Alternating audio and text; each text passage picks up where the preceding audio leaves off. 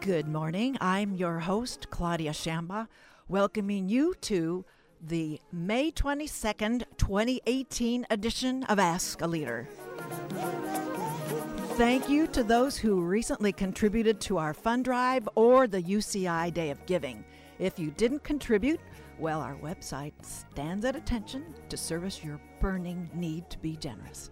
Today, we're going to cover some legislative races in our coastal area.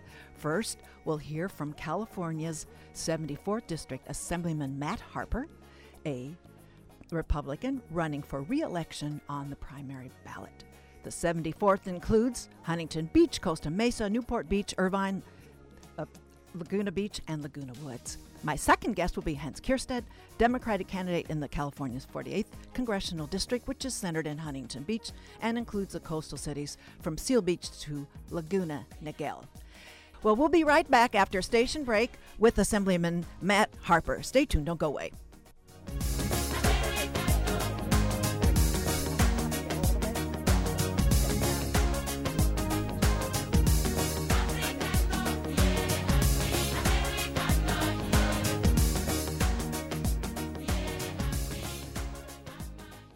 Welcome back to the show. My first guest today is California 74th District Assemblyman Matt Harper, a Republican running for re-election on the primary ballot. I'm going to say June 5th until I turn blue here.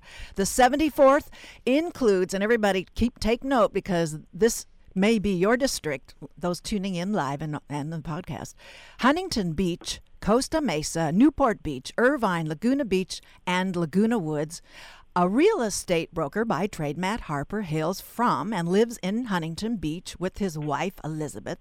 He attended Orange Coast College, then transferred to USC to complete his Bachelor's of Science degree in Public Policy and Management. His first elected office uh, where he served three terms, was on the Huntington Beach Union High School District Board. He then was elected to the City Council, where he was appointed by the council to serve in the latter portion there as a mayor. He served as a policy advisor to, uh, to various Orange County uh, electeds and served as an appointee to the five member Orange County Redistricting Committee. In addition, he served as the chairman of the Young Republican Federation of California and the executive committee of the Orange County GOP. He completes his second year term in the assembly this year, running in this June 5th primary against Cottie Norris Petrie, whom I interviewed last week, Karina Onofre, and Katherine Daigle, whom I've interviewed in past campaigns, and Ryan Ta, whom I've been unable to get a response to uh, my request for an interview. Assemblyman Matt Harper comes to us today, not from your Sacramento office. You're down in Huntington Beach? Uh, I am in Sacramento working for you. Oh, you are. So that's what I, I saw the uh, area code, and I thought you might. So he comes from his corner office. I'm calling on my mobile phone. okay. Well, if there's a little delay, folks, and if it sounds like I'm talking over him, that's what happens with the with cell phone. So welcome to Ask a Leader, Assemblyman Harper. Well, happy to be here this morning. Well, thank you. Well, while you're campaigning in the 74th, what concerns are your constituents imparting to you? I'll tell you, they're talking about a lot of things, um, and uh, you know, one of the great things about uh, representing this area uh, that I will say, uh, it does get reflected uh, in uh, in polling. they say that Huntington Beach and Irvine are some of the happiest people in the entire country, and that's true. Uh, we do represent a lot of uh, happy folks uh, here in the 74th district, but uh, on the other hand, they do have some frustrations uh, with their government in the state of California. Uh, people are noticing crime going up. Uh, people, and that's you know something that we thought we had a handle on in the past, but uh, it's crept up uh, because a lot of uh, folks are being let out of the jails. A lot of the folks are being sent from prisons to jail, and that's uh, moving people uh, out onto the streets.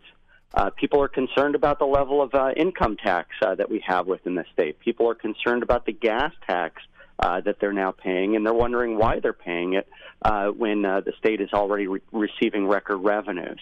Uh, and so uh, it's quite a few different things that uh, that people end up uh, asking me about. Uh, one is uh, sober living homes and the inability of the uh, the state uh, to be able to do its part. That's a federal issue, a state issue, and a local issue. Each of us have our own part in terms of tackling uh, those issues. So we'll, I'll open up that one uh, a greater detail in a minute about the, the sort of the federal, the state, and the local mm-hmm. shares of addressing the, the homelessness and in amidst this really hot hot real estate market. So, well, I want to go in um, at the California GOP convention. It didn't um, it, that was in San Diego earlier this month. It, there, it didn't really raise any substantive coverage about climate change that's both it's an economic engine in the 74th as well as around Orange County and it is a matter of considerable environmental importance along the coastal zone. My climate sign guests when they come on they are a they are more than sporting furrowed brows about this. Why why do you think at the convention that climate change wasn't addressed well i i would say that the purpose of the convention was endorsing candidates. And so I'm not sure if that was an issue that separated, uh, say, for instance, uh, Travis Allen versus uh, John Cox. Uh, or Eric Early versus uh, John Bailey, but that was the focus of the uh, the state party convention that we had was to endorse uh, statewide candidates. That's one of the difficulties uh, that, uh, that that people have and, and, and voters have with this uh, top two style of election. Uh, is it used to be that the uh, people who were the voters of each respective candidate used to get to decide who the nominees of the candidates are. Uh, now, this top two system has forced uh, parties uh, to, to, to endorse through delegates uh, or through uh, or through their local parties. Uh, in fact, that's kind of one of the confusing things that uh, you may explore with the uh, the Democrats on the congressional side. I think they have their their state party delegates endorsed one candidate, and then the the DCCC is trying to fund a different candidate. So it's uh, making for a very mixed up uh, situation with this uh, this Prop 14 top two system. So. Is there now? You're our guy to cover this. Is so? Is there a discussion in the assembly to reconsider that? Because that, that, I guess that was a sort of a, a an uh, item that was tacked on to a, a, bill in a compromise negotiated some five or six years ago. But is there a discussion that this has to be this has to change? Go back to the. Well, well actually, it, it, it was uh, decided by the voters of the state of California. After, so through Proposition, yeah, through Proposition 14, a few uh, elections back, uh, the voters decided to approve. Uh, that ballot initiative. Abel Maldonado, who uh, used to be the lieutenant governor, uh, and Arnold Schwarzenegger were both supporters of uh, of that that ballot initiative. Um, but it's made our system very different than in the rest of the country, and so uh, a lot of people around the country are talking about our politics in California uh, potentially producing some very strange results. There could be two Democrats on the ballot in the fall for U.S. Senate. There could be two Democrats in the fall uh, on the ballot for governor of the state of California. There could be, there two, could be Republicans two Republicans on the ballot for U.S. Congress in right. the 48th uh, congressional exactly. district or uh, in uh, in others. Uh, and so it creates a, a strange kind of uh, one-party runoff potentially uh, in a, in a lot of races. Uh, is that something that the state legislature can overturn? Yes. No, no, because it was decided by the voters, and only the voters can overturn themselves.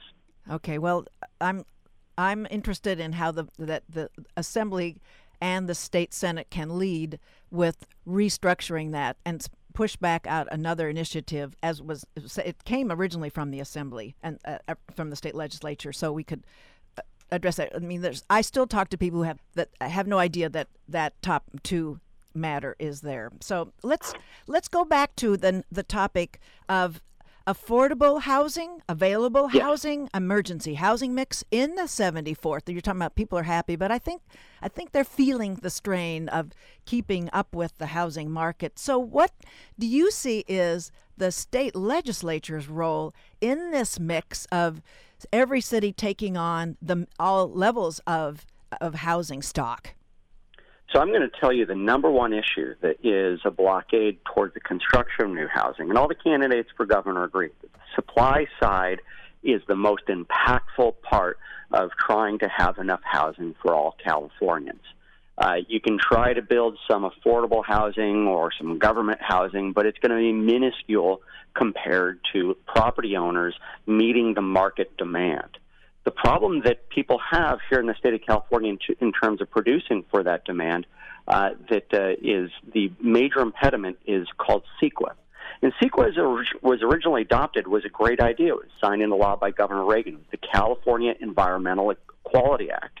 And it was meant for that uh, when you have land uses uh, that impact on the environment, you have to mitigate for those impacts somewhere else or on that site. So, in other words, for every uh, impact that you have on the environment, you've got to uh, make an improvement on that site or somewhere on somewhere else.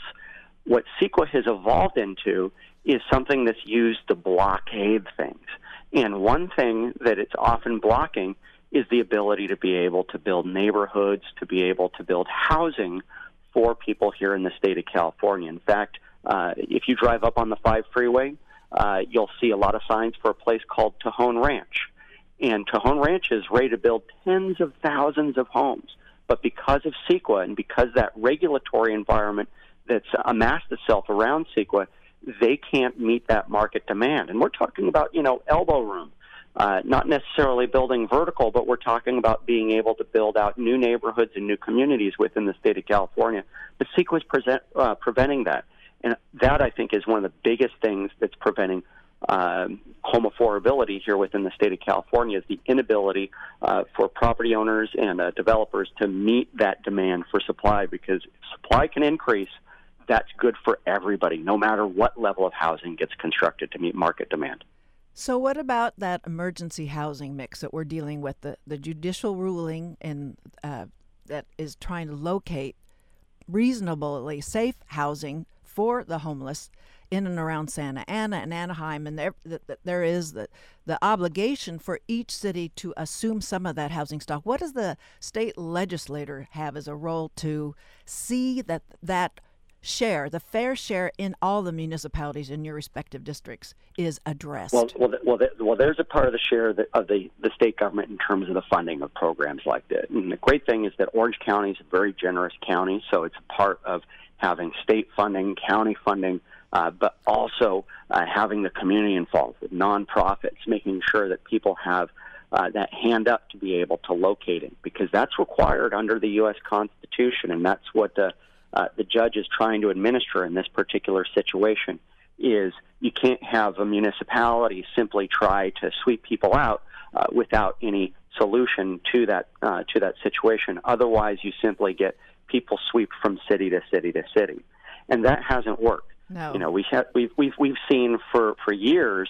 Uh, many cities have tried to dump their homeless problem in downtown Los Angeles on Skid Row.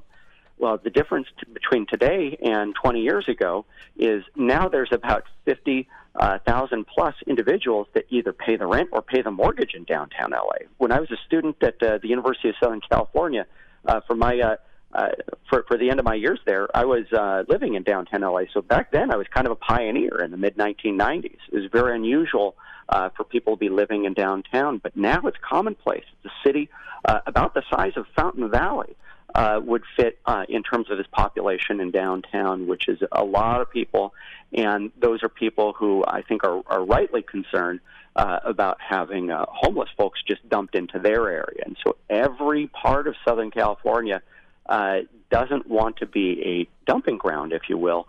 Uh, the uh, real solution uh, is governments working together uh, to be helping the folks uh, who are willing to engage in that hands up, and that's and that's really um, a big part of addressing the homeless issue is getting uh, a lot of the folks up on their feet uh, and being able to get back uh, into into society. Well, we're seeing that like the, uh, every municipality in Orange County they're pointing at each other. No, you do it. No, you do it. Not me, but you do it. It's it, I don't know what the you see as the state legislative uh, leader have in mind to sort like you said, do that, give that hand up so that everybody takes on well, their share. Well, well, it's it, the big thing is about integration.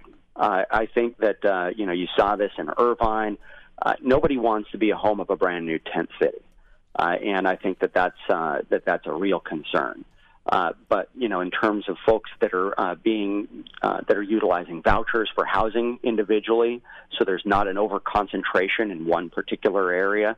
That's the way to be able to solve the issue, uh, rather than just have um, have have some town be the dumping ground, like what happened behind the uh, uh, Angel Stadium.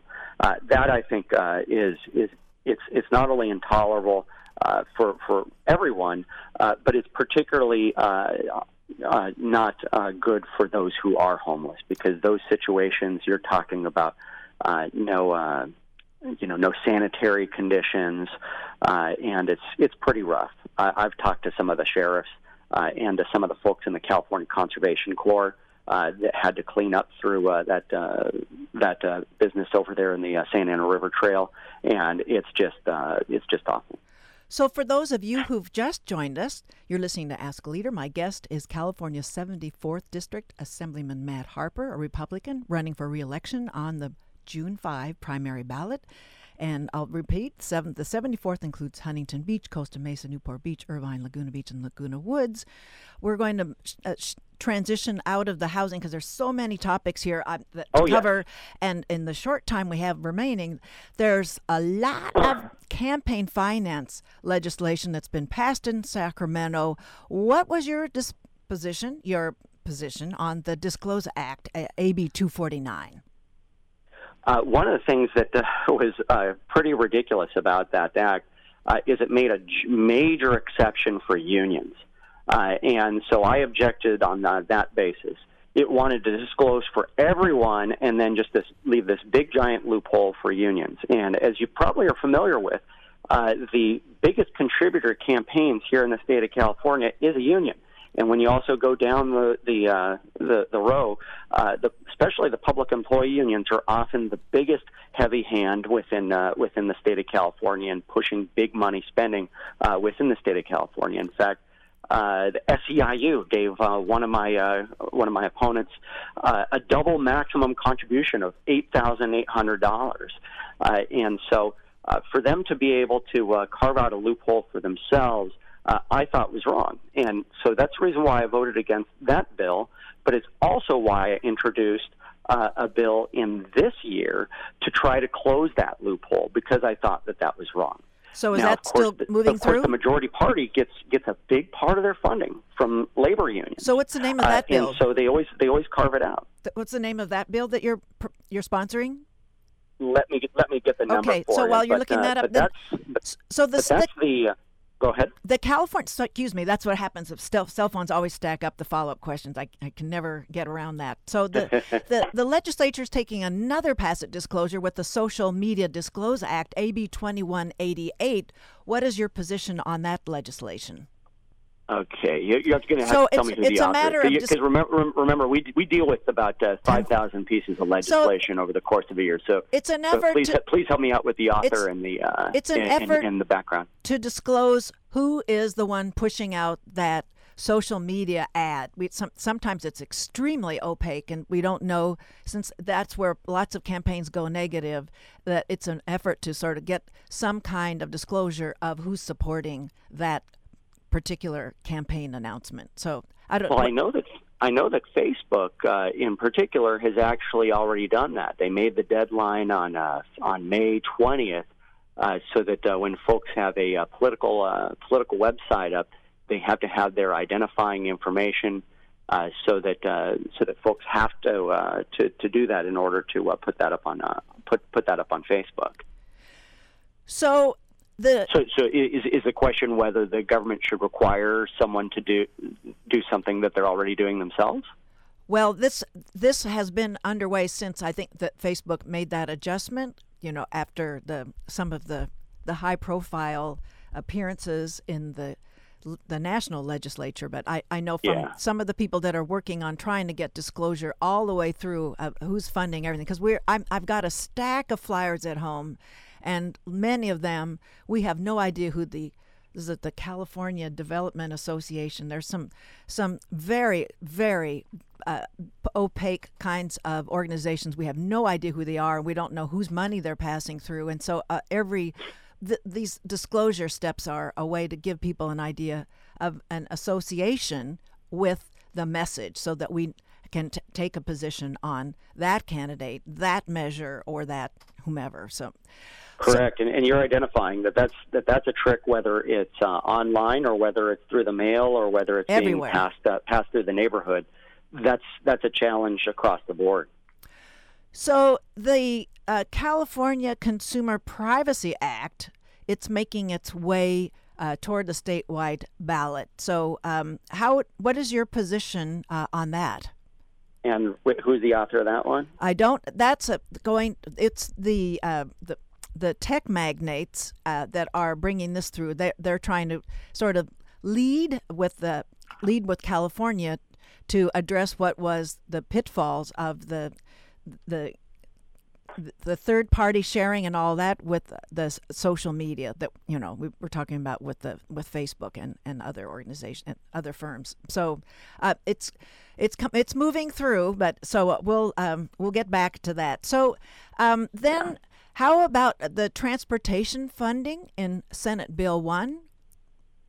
Oh, and that's one of the things that I think uh, is particularly mindful.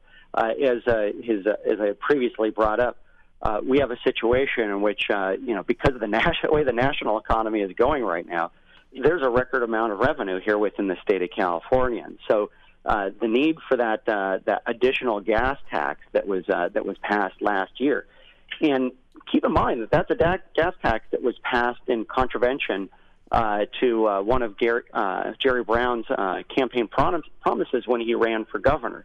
He said that uh, tax increases uh, under him would go to the voters uh, and not just be put through the state legislature. Uh, and they didn't do that with uh, with SB one. They just uh, went and got two thirds of the state legislature and the assembly. Uh, you know, every uh, one of the Republicans uh, voted against it. Uh, all but one of the uh, Democrats uh, voted uh, vo- voted for it. Uh, they have uh, uh, two thirds to be able to uh, to bring those uh, tax increases through, and so. Uh, that's something that I think that people were, were shocked by, especially when it was a violation of a campaign promise. And so that's why uh, voters uh, signed enough uh, petitions and we certainly have a, a vote that will happen, not uh, as a result of legislature or the governor, uh, but by ballot initiative, uh, and that'll be uh, for uh, November. And I, I think that we have a situation which uh, we don't need that uh, additional revenue from uh, from the gas tax. Uh, that indeed we can pay for with the funds that we already have. I supported an alternative uh, eight bill plan uh, to be able to meet our needs because I, I very much support uh, the need to improve our roads and improve our freeways and improve our other transportation infrastructure. I just think that we have the funds to be able to do it. It's a matter of prioritizing. Well, we have very little time remaining. Um, I'm trying to roll a, this education. all up. It's, it's educa- got to deal with the number one issue. oh yeah, well, go ahead. So we're so what are you? Uh, what kind of water are you carrying for UCI in this session right now? Well, I'm a big supporter of the University of California altogether. I'm a big supporter of financing the University of California. I've been supportive of the asks that UC Irvine has specifically uh, in terms of their site construction uh, and making sure that the university improves. Even though the name of the student newspaper uh, is New University, it is not. It is now a well established uh, institution uh, among higher education institutions, not only in, in America, but throughout the world. And so making sure that we can uh, continue to improve uh, the structures, continue to improve the education uh, is something that uh, is a big priority for me, specifically at UCI. And as you pointed out, uh, I served on the school board for the Huntington Beach Union High School District for 12 years. I care very much about education and am always a proponent of our number one priority, uh, which is funding not only K 12 uh, education, uh, but also post secondary education here within the state of California. Well, as we wrap up the interview, Assemblyman Harper, where can our listeners meet and hear you ask their questions in the run up? That we don't have that many uh, days left before the June fifth primary. Where can they meet you? No, and and and re- really, it's it's it's about the general election and in uh, in this particular situation. In the primary, you know, we'll, we'll figure out, you know, which uh, challenger ends up uh, making it uh, to to the runoff. Uh, but that's been the case for for every uh, race uh, in the legislature in this top two system is it's uh, really been a, a matter of deciding who uh, who is the challenger for for the incumbent when there's an incumbent in the race. And so uh, I'll be throughout the district, uh, throughout Huntington Beach, Costa Mesa, Irvine, uh, Laguna Beach, Laguna Woods, uh, throughout uh, the rest of the year. Uh, the legislature, of course, is in session uh, until the end of August. Uh, but I'll be uh, in district uh, in the neighborhoods at community events. Any uh, particular events district. our listeners can yeah. hear about in the next two weeks? I'm sorry. Any of any particular uh, venues, uh, forums that you're going to be at in the next two weeks before the primary? No, it's it's it's all about contacting voters person to person within within this amount of time frame because they're so close uh, to the election. Because people are already voting right now. People can vote by mail up to eight, uh, four weeks before the election itself. Well, I'm, uh, and so it's really important that, uh, that that voters get that background information to be able to make a good, uh, informed decision uh, before voting. Well, I want to thank you very much for being on the show today. Uh, Matt Harper, Assemblyman Harper, thank you for being on Ask a Leader today. Absolutely. Okay. My guest was California 74th District Assemblyman Matt Harper, a Republican running for re-election on the primary ballot June 5. The 74th includes Huntington Beach, Costa Mesa, Newport Beach, Irvine, Laguna Beach, and Laguna Woods. We'll be right back after a short station break with Hans Keirstead, Democratic candidate in the California 48th Congressional District. Don't go away.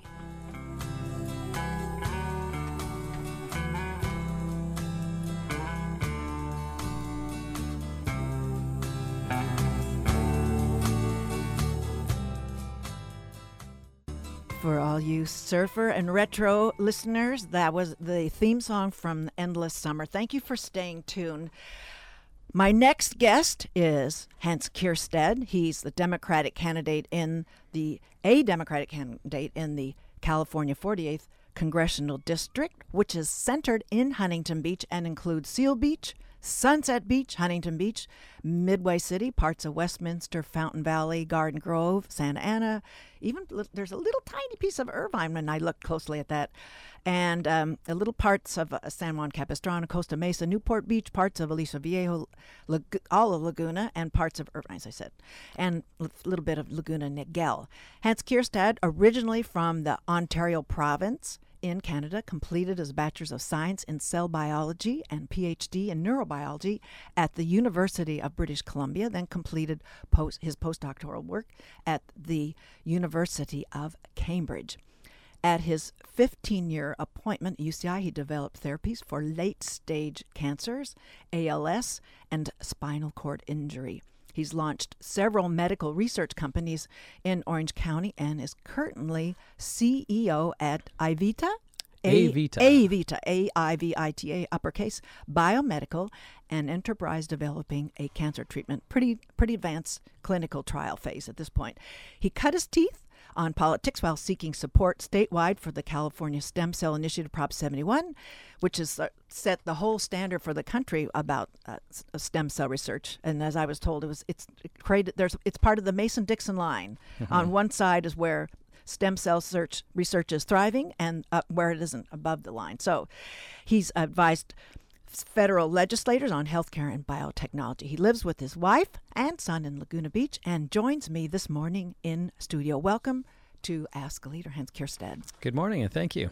Thank you. Well, first is the uh, it's the electoral office. Why did you choose U.S. Congress to run, and why here? Well, I saw the devastations to consumer protections, the devastations to our science, medical, and healthcare systems wrought by the Trump administration, and that really grabbed do, my I attention. I want to know how do you spell rot? W R or R O T? yes, that's right.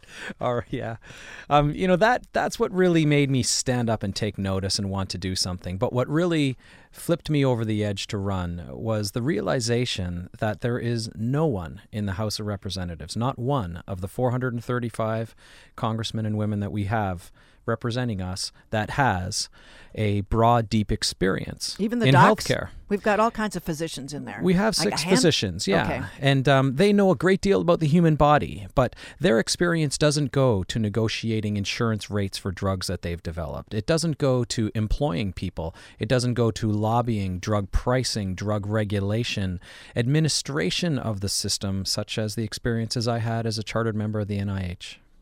So let's take that up the pharma, if that is your portfolio, what's your analysis of the president's executive order and subsequent plans regulating drug pricing?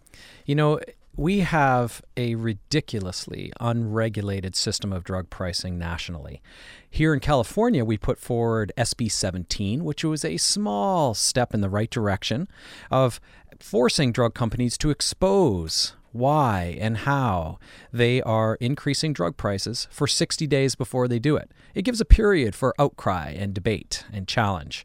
We don't have such a thing nationally. What the president has done is a very, very small step into a an abyss, frankly, of lack of regulation, a um, just a you know a crime on families, devastating families with outrageous drug prices. Claudia, if I can tell a quick story. Okay, a quick one. Yeah, very quick story. I don't want I, a stump happening here no, on my hands. I, I developed a, uh, a treatment with my team for uh, the number one genetic killer of infants in the world. It turned out that my inter- my um, treatment was a little bit more intervention in administering it to uh, these babies. There was another competitor who had a drug that was simply needle injection, so I halted my work, let them go forward with this treatment. And it worked. They did a great job. That drug cost $53 to make. It was picked up by Big Pharma, and the bill is $750,000. These companies are devastating families. Ask yourself, what would you pay to save the life of your dying baby? But uh, it's a sliding scale. The more dire it is, the more you're willing to pay, and that's where the bankruptcies. We, I mean, we know that from everybody else's stumps as well. But so the, I, I wanted you to take the this breaking news, uh, this recently developing news uh, that was a sort of a, it looked like a bait and switch. It looked like we are all waiting for the White House to issue a drug pricing. Um, sort of transparency in the pricing and all that, but it became a, just simply a matter of. It became a matter of putting uh, politics in front of issues. That was it. It was just political speak that did nothing and has no substance to it. If we really wanted to do something about drug pricing, we would regulate it. We would work with the drug companies and and do something like SB 17 did. So how would you caucus then? In we, we as I talk with other congressional candidates, we don't know who's going to be in the majority. We don't know who's the leadership, but how would you caucus with your own colleagues in Congress about putting these prices down to something as a reasonable. field as a field expert in healthcare science and medicine someone who brings 30 years of field expertise to the table i'll be able to reach across the aisle. You know frankly speaking cancer doesn't care if you're red or blue and everybody knows that. Healthcare in itself science medicine is not a political issue. It is politicized no doubt. But that's where the downfall of congress has been and where it is this is being put secondary to political gain. It's exactly what we saw to the Trump administration mandating or decreasing or eliminating, I mean to say, the mandate for getting health care. Tacked on to a tax bill, devastating the ACA's enrollment for political gain. So the Pharmaceutical Researchers and Manufacturing of America is sending a lot of money through the American Action Network, and it's actually this is everything coming together in in your campaign. This is supporting sympathetic congressional candidates. Now, Politico reported that this anonymous American Action Network has raised $41.9 million to spread around in the races. It's sort of putting the thumb on the scales for sub- for future policymakers on this. So, um, how are you? How are you dealing with that? You know, I think one of the worst things that has happened to our political system is Citizens United, allowing corporate money into politics. And many PACs followed that to work in a gray area. I have always maintained that I will never take corporate money, and I never have. I don't think that this is how we should be running our system. We think we should be elected by the people, not by the interests of big pharma, insurance companies, whatever. So we're going to move in. We're going to. It's like a lightning round to, to cover all of these heady uh, topics. I hope we can. That uh, we're going to talk now about the tech sector and what is the Congress's role to regulate the social media platforms and the reach of the the companies like Facebook with all the applications that it owns? Well, I tell you, we should not be um, regulating that sector for the benefit of the corporations. We should be regulating that sector for the benefit of the users, the constituents of all of the districts that we represent. So, for example, net neutrality, um, shifting tax bases to these companies, giving them more accessibility to our um, private information for use in advertising. These are the things that benefit those companies so they can make money. I would like to see that flipped to benefit the constituents so we can see ease of use and transparency. Do you see that the European rules, the General Data Protection Regulation, is that a, a, a fix that you see as a worthy uh, alternative to I do. you know, Europe, Europe has done some very progressive uh, things with, um, you know, in a more socialist type of environment. Uh, I, I don't think we should be adopting all adopting all socialist movements at all. But in the social media sector, we certainly need to be protecting free speech and access to information, not sequestering it for the benefit of advertising companies. For those of you who've just joined us, you're listening to Ask a Leader on Radio KUCI. We're on Twitter at KUCI FM, Instagram, Tumblr, and Facebook. You can just run the KUCI and you can pull it all the way up. And my guest to, in studio with me is Hans Keirstead. He's dem- a Democratic candidate in the California 48th Congressional District.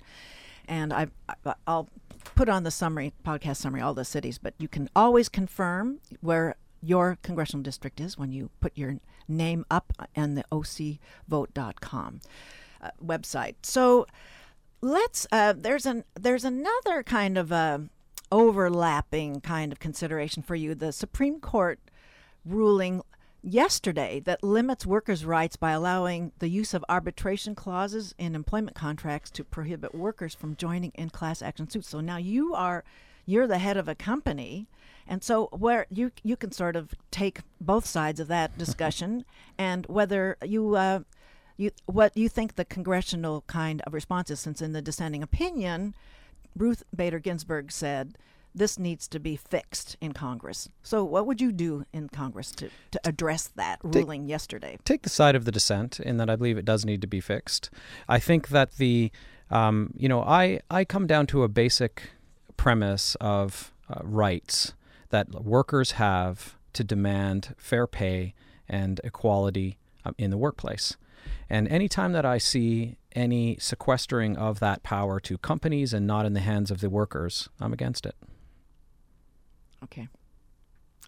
So, the Consumer Financial Protection Bureau is becoming a shell of what it once might have been. That was created by the Dodd Frank Act. It keeps on unraveling. So, that we've got the Office of Management Budget Director, also being the, the director for the Consumer Financial Protection Bureau, uh, Mulvaney. So uh, it seems it seemed like that the consumer back to you're talking consumer protection. So what would you, as a congressman, do to sort of stabilize that act? Because it seemed to be helping helping out people that uh, were losing leverage right and left in finances. You know, let's be clear that consumer protections have been been systematically denigrated with the Trump administration. Not only the bureaus that govern it, but also the individual policies either being retracted or waivers granted. So, for example, in the last five days of last year, when we were all cooling champagne and getting ready to celebrate a new year, in the very final hours before New Year, when we were all busy, the following things happened. We saw a removal of all of the consumer protections that were put in place after the 2010 BP oil spill. Now, why is that? What does that benefit? It benefits the large oil companies because they don't have to spend as much money um, installing protective devices and assessments periodically with supervision over those devices. And what happened was we, we lost lives there, and those things were put in place to protect workers. They were taken away. In addition, we saw a removal of all fines to nursing homes that put their patients in danger. No fines. So, why? What does that do? That happens to actually pad the pockets of these megalith conglomerates that control hundreds of nursing homes. That doesn't do anything for the consumer. We're seeing a systematic denigration. We need to bulk up those bureaus, remove those waivers, and instill some equality and normal, normalcy into this devastated system. So I'm curious about how congressional candidates are approaching this campaign stretch here with the general sort of uh, distortions of the, the balance between the branches of governments. Because what, what you're you're saying, we're talking about a law that was passed in Congress that the executive branch has taken is taking liberties with administration. It's either not funding them or putting in charge someone who was the fox guarding the chicken coop. So you're you're sort of being pithed here in the the the congressional uh, branch of government, the legislative branch, to sort of shore up the democratic will. So what what is your antidote to this distortion in our democratic process? It's it's a twofold reaction that has not been happening. We're starting to see it happen of late as Trump has really gone off the edge and is frankly upsetting everyone, Republicans and Democrats alike. First of all, it's a phase of congressmen and senators standing up and speaking out we saw that the Republicans in the House and the Senate were simply not doing that.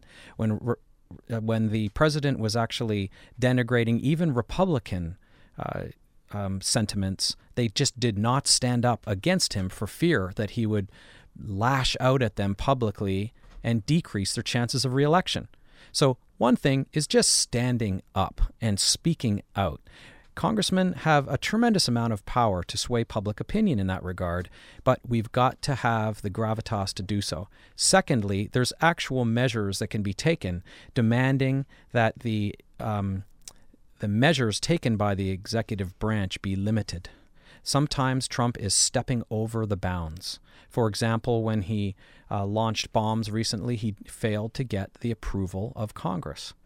That can be stopped. It it was the right thing to do to launch those bombs. But he's supposed to follow an order that involves congressional approval, and he's not doing so. He's not doing so on many things. It's time that Congress step up and challenge the reach of the executive branch. So that may be a matter of, though, which party is in the majority, because that that distortion is a real problem.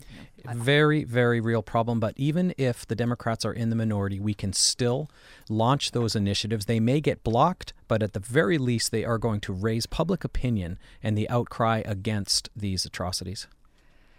So, part of the p- consumer protection, too, is a, a, a, a gnarly little uh, the, the payday loans, the, dis- the, the interest rates. And I, I had a chance to sort of you know, run by candidates, you know, what what's do you know is that where does that what interest rate does it top off at?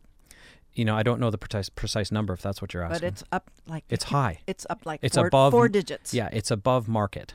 Well, well, it's not. It's beyond. It's at, I say it's sort of like it's beyond. It's the it's the condo on Mars. It's so far uh, far out of there. Yes, so, it is. But uh, so, how might you work with Congress to offer protection for for vulnerable because it uh, every time that legislation comes through, it the payday lending companies always have the final say, and nothing happens to walk down that interest rate cap. Yeah, again, we've seen a denigration of consumer protection branch that needs to be reversed, and we need to have more outcry by congressmen and women raising this issue because it's pillaging who? It's pillaging the working class.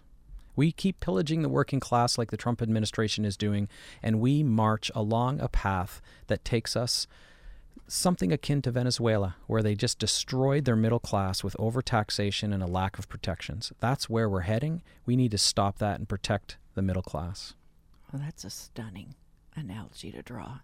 And if people are even enough Americans are keeping track of how hollowed out that economy is, it's, do you know, if I can say one thing, I have spoken to over a 100 congressmen in the last six months talking about various things. Every time I talk to them, I say, How's it going? How do you feel?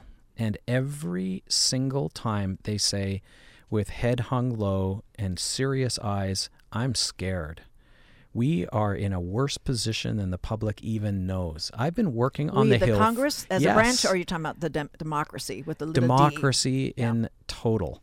I have been working with congressmen and women for decades now, and I have never seen such despondency, such despair, such fear. We are in a very, very tough place. I do not think my analogy is out of line at all. So, speaking of uh, the high stakes here, I, I'm asking all the congressional candidates about the Tax Overhaul Act, which I keep calling the 100 billion ton, not the 100 pound gorilla. what are your, what would you do? Because we, again, we don't know who's going to be in the majority come November 2018. So, what would you do because of, of how it affects Orange County in a huge way? And the, the state treasury is, go- is going to be eventually and I don't hear much discussion about the state budget offsetting those costs that are passed back to uh, to California, like with the ACA and, and, other areas. So, what would what would what are your own marching orders to address and walk back some of these provisions in the Tax Overhaul Act? Certainly reverse the changes to the SALT deductions. That's number one. And I realize that that is both a federal and state issue, but I would be championing both both in the Congress, but also standing up beside our governor and legislatures here in California to give them the weight, to give them the backing that they need to get that reversed. But it's a federal issue. But that doesn't take. But what about the deficit? That's, I mean, the whole redistribution. Yeah, absolutely. Of, of so wealth. my first priority, as I say, is this reversing that salt uh, change. The state and local oh, taxes. Yeah, state and local taxes. Um, you know, the when one takes a step back, the greatest problem that this tax code gave us was deficit. You know, over a trillion dollars in deficit we're adding at a time when we don't need to be adding it. There was no reason to be adding that. What happened is that we gave breaks to the wealthy and breaks to the middle class and poor. The breaks on the latter all expire, the great breaks on the former do not. We've got a shifting over time of wealth greater disparity. Again, my analogy of marching the path that Venezuela has is playing itself out, shifting to the poles and stripping the middle. Is this where you feel really Canadian when you think of that? You know, I've lived in Canada, I've lived in England for many years, and I've lived here. And it was, I think, Henry David Thoreau that said you should live in three countries to really appreciate the one that you love. And I love this country because we have we have set up a system of check and balance in our legislation. We have set up a system that is stable, even with extremes like Trump. And we've set up a system where someone like myself can come as an immigrant that is literally dirt poor and do well in the world. I am a product of the number one contributor to socio-economic mobilization, and that is education. We've got to protect education. We've got to protect the supply of jobs to the middle class. Otherwise, even the poles, the wealthy and the poor, are equally denigrated. So I, I do hear that trap in all debates about the zero sum game that, that when when one class prospers, it doesn't necessarily draw away from another another niche. Exactly. And but but I'm I'm hearing so many debates get stuck in that without identifying that and moving out of that frame of reference. And mm-hmm. it's it, it's it's a bit abstract, but people understand it. If you know people move off the campaigns move off some of their talking points and get get intellectually honest about that. Well, I we're we're running down here in our time. I my last question to you is where can listeners hear you and meet you in these last laps around the 48th Congressional District for June 5th? Well, I'm doing about three events every day right up until June 5th. We have a field that has seven volunteer shifts per day. We're knocking on 17,000 doors every five days over the last month. You can come into our office in Costa Mesa on 1954 Placentia Avenue. You can call us. You can get online at hansforca.com, H A N S F O R C A.com. Pick up the phone, talk to your neighbors, invite me over for a meet and greet, and I'll be there. This is what it's going to take to win this election. Every poll has me on top, and winning this thing, I want to stay there. Come and help. Well, actually, the last last question is that it's very complicated in the 48th with at least three candidates that were, I mean, reasonably visible, and they've all they've all made endorsements to to take their place, but their names are all printed on the ballot. So a quick little uh, little session with you here as we wind it down. How do people deal with that ballot with so many not just so many candidates, but some of them that are no longer running. Now more than ever, we need constituents to read and read and read and read before you cast those ballots. Several people have dropped out. We need everyone to understand who that is. Read the ballots, go online, look up these candidates, see who they truly are, whether or not they're running. This this race is going to be Rohrabacher, myself, Scott Baugh in third place, really close at my heels. And that is troublesome. If we split our vote as Democrats, Scott Baugh creeps up and us Dems lose. Well, I, I was always promising my listeners there would be no horse race coverage, but I but the ballot composition though is is a is a matter of consideration. So certainly I, is. I was hoping we could do that, and I'll, I'll bring it up with next week's too. So, well, I want to thank you very much for being on Ask a Leader, Hans Keirstead. Thank you, Claudia.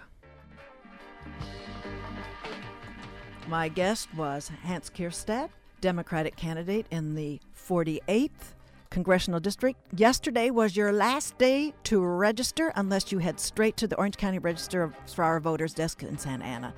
The other opponents challenging Dana Rohrabacher include Harley Rouda, who appeared on Real People of Orange County, Scott Baugh, who's not answered my request for an interview, and the incumbent has an established voting record and long career to which I direct listeners in the interest of limited time on my live programs.